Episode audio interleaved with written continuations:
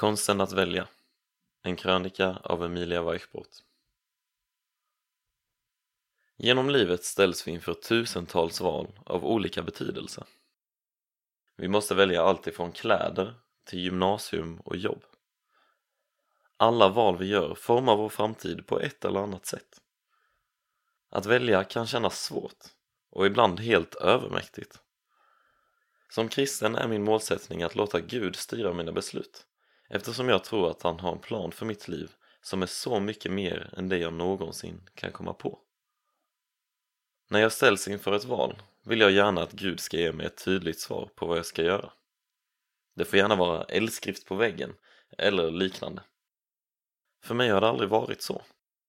Men jag är övertygad om att Gud leder mig ändå. Ibland har Gud lett mig genom glädje. Till exempel när jag fick frågan om att vara konfaledare.